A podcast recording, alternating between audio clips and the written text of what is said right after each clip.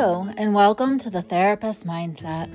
I'm your host, Jamie Boniudo, licensed professional counselor, licensed alcohol and drug counselor, registered yoga instructor, and Reiki master. The Therapist Mindset is an unscripted, unedited podcast because I firmly believe that our mistakes are not failures, but the greatest opportunities. So let's just roll with it. The Therapist Mindset, as always, offers you evidence based therapies with a spiritual backbone. So before we get started on today's topic, I just want to thank you in advance for supporting this podcast. Please give a five star review and a follow and share, share, share. The more we share this podcast, the more we can be of service to others. So thank you. It means so very much to me. Let's dive in. Today, we're talking about codependency and control. So, this is something that's very close to my heart, very um, vulnerable. I made the intention today of making this podcast with the promise, commitment to myself and to you guys that I was going to speak from a place of vulnerability and authenticity. You are really getting it true, authentic. This is real and raw for me. And why? Because codependency is something that I have been struggling with, that has been a challenge for me. And I didn't realize this until I would say the last decade of my life until I became a mom. When we become a mom, when we become parents, when we become mothers and fathers, all kinds of mother father wounds open up, all kinds of early childhood stuff that we thought we've recovered from, that we thought we were took care of, healed. All those things tend to open back up. So if you were to tell me, in fact, someone did tell me, and I didn't believe them. But nobody wants to be told that they are controlling. So that's what we're going to talk about today codependency and control. And if you, like me and millions of other people, think that the codependency is us doing for others, you, like I was, are so wrong. Codependency is really about control, and no one wants to be told that they're controlling. So it's not unusual that you would be like, me controlling? No, no way. I do everything for them. Well, there you go. So oftentimes, codependency is, you know, it's that unequal give and take. It's that one person giving and the other person controlling. And later in this episode, I'm going to share a personal story about how codependency really backfired. So when you think that you've recovered and surrendered, you have to recover and surrender some more. Okay, so codependency has this element of control. Codependency is about fixing it, rescuing, sweeping in and making it better, taking care of it for others, taking on responsibility that isn't ours. And when we do that, when we overfunction, it leaves our partners or children or our family members, whomever it is that you're in this codependent relationship or dynamic with, they underfunction. So if we're doing it all, they're not doing any of it, and then we're resenting them. But where does the control piece come in?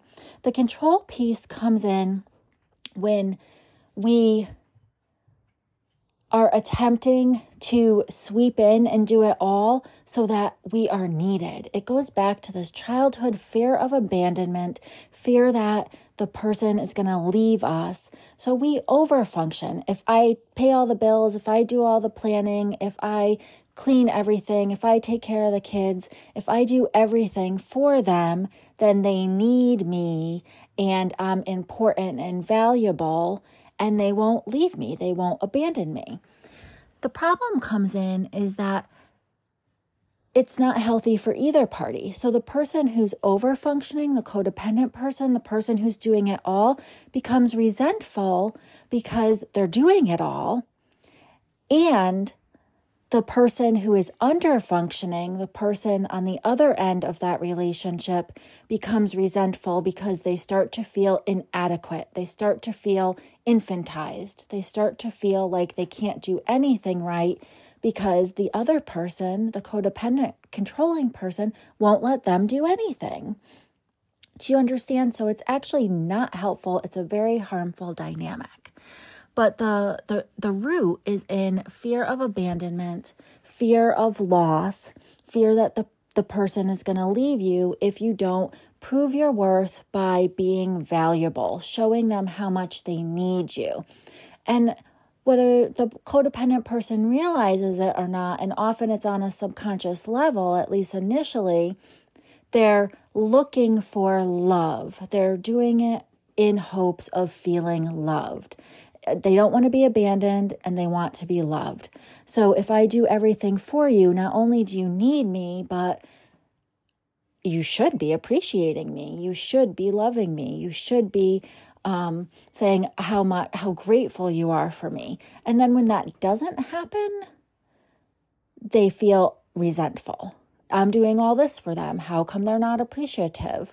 They they look at what I do for them. They should be head over heels, like, you know, clapping for me, cheering for me that I do so much for them. And when that doesn't happen, there's resentment. So, some, as we've talked about previously, some root causes of codependent behavior is a chaotic um, family dynamic, growing up in an unpredictable or chaotic family system where there's uh, inconsistent caregivers, caregiver was in or out or left, um, dysfunctional relationships, passive aggressive behavior, and um, not learning how to be assertive, not learning how to assert your needs or set boundaries. So, not learning not feeling confident in asking for what you want and need. And why? Because that comes back to this fear of abandonment. If i say what i need if i say what i want i might be rejected by that. So what's really the difference between codependency and support? Because we want to support our loved ones but we also don't want to do it for them. So the line really is can this person do it for themselves and should they be doing it for themselves? So the exceptions may be a child who isn't capable of doing for themselves yet, or a temporary situation. The person is ill or um, had surgery, or they have a temporary period where they're going to recover.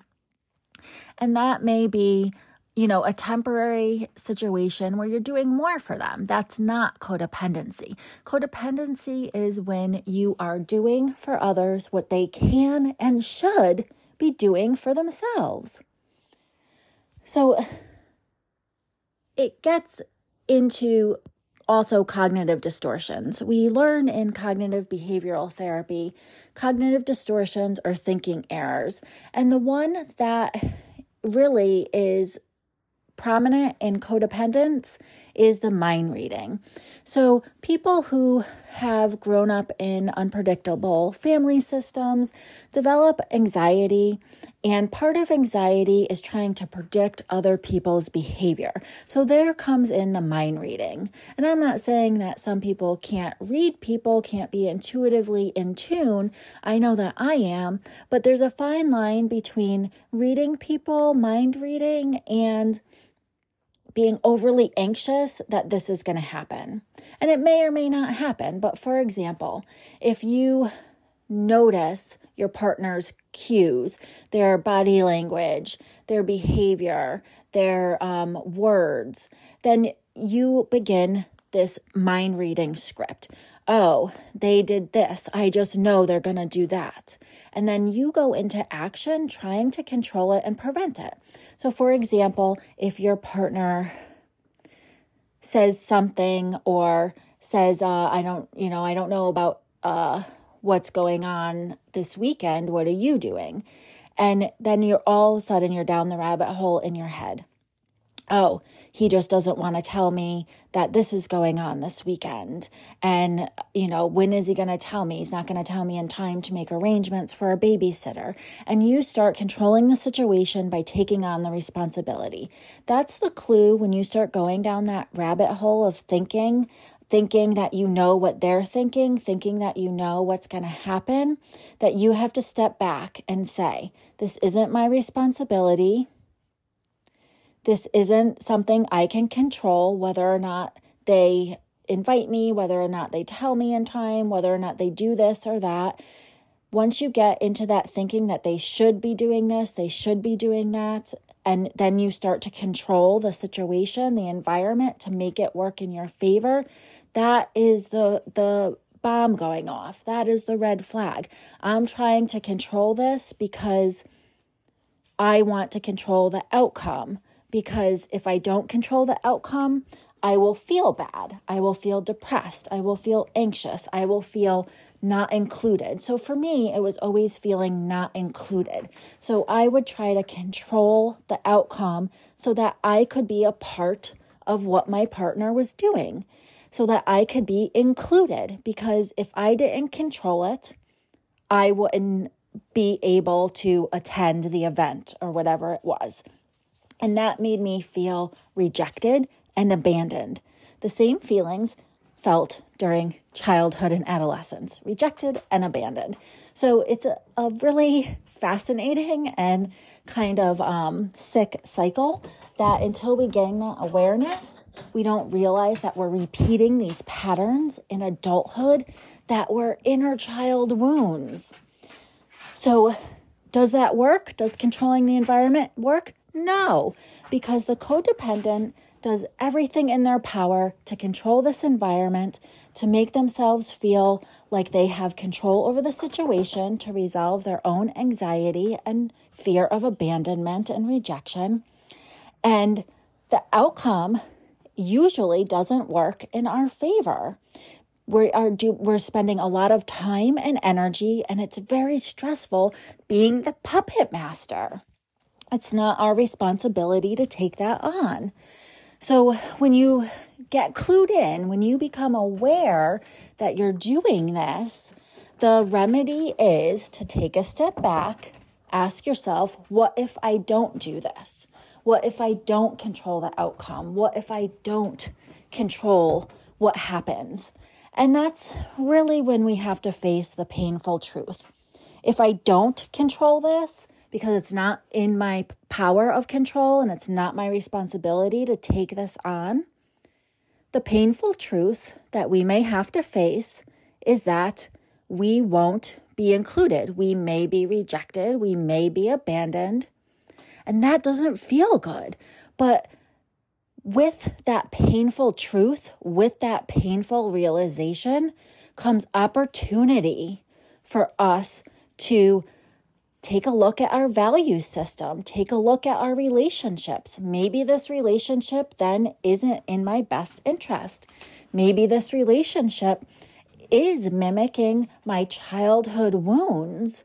And maybe this relationship is teaching me this lesson so that I could grow and ultimately find partners and other relationships that I that won't contribute to abandonment and rejection. Do you see? So here's the personal story around codependency. But first, I want to thank you again for supporting this podcast. Please give it a five star review and follow. This podcast means so much to me. It's been a big part of my journey, and the more we share it, the more we can help other people. So, thank you. Okay, so here is the story about codependency firing, codependency and control. So, as most of you know, my daughter, her father were divorced, and it was an unhealthy relationship. He was toxic to me, and I'm learning that I played a toxic role in that dynamic through my codependency and control. So we were toxic for each other. So, more recently, he was upset with me, therefore not speaking to her. And this is where the control comes in, the codependency. So if child, if she is not okay, then I am not okay. That's a red flag of codependency. If you're, you know, if other person is not okay, you can still be okay. You can support them and be okay. But if she's not okay, I'm not okay. So that's not a good feeling to not be okay. It's not a good feeling at all. So, part of the codependency and control is to fix it, to rescue. Can I control that her father talks to her or sees her or not? No, absolutely not. But what can I do? Codependency tells me that I can control the situation by doing something to make it better. The child had wanted a kitten. I had said no. I had said no for a long time, so I got a kitten. And six weeks later, this kitten died on her birthday. It was tragic, it was sad. So the moral of the story is is that I swooped in, I tried to be the hero. I tried to rescue. I tried to fix it by impulsively buying a kitten without a lot of thought. And even though I had said no for uh, quite some time, like a, over a year, I think, um, but I just impulsively did it. Did bought the first one we could find, and it ended up backfiring because we we can't control those things. The God, the universe gave me a kick in the butt, told me be humble. The lesson is that you have to tolerate not being in control. You have to tolerate the anxiety, that that grief, that sorrow of seeing someone else hurting and you hurting and not being able to fix it, but to sit in it and tolerate it. So that is the lesson, my friends. That is the lesson. So let's take a little look at our cards. Let's see what our dialectical behavior therapy deck can teach us about codependency and control. So remember, DBT is a evidence-based therapy by Marsha Linehan, and it focuses a lot on boundaries, interpersonal skills, and mindfulness. So let's see what the DBT deck can share with us about codependency and control. All right, so the card pulled out of the DBT deck is everyday acceptance. So, acceptance is huge with codependency and control because if we accept ourselves for who we are and we accept others for who they are, there is no room for codependency and control. It's I accept myself, these are my values, this is my truth, take it or leave it, and the same for you. You may find then that certain relationships are not in your best interest and you might have to let them go. That is the hard part. When we have to let go of relationships, when we realize this relationship is not for my highest good and I I'm holding on to it and the remedy is to let it go, surrender and let it go. That's when the codependency and control comes in. So practicing acceptance of yourself and others. We're going to pull one more DBT card and build mastery. So, building mastery is something important for everything. So, you know, they, these things don't happen overnight. We don't change our habits and behaviors overnight. It's small steps towards building mastery. You didn't learn how to walk in a day.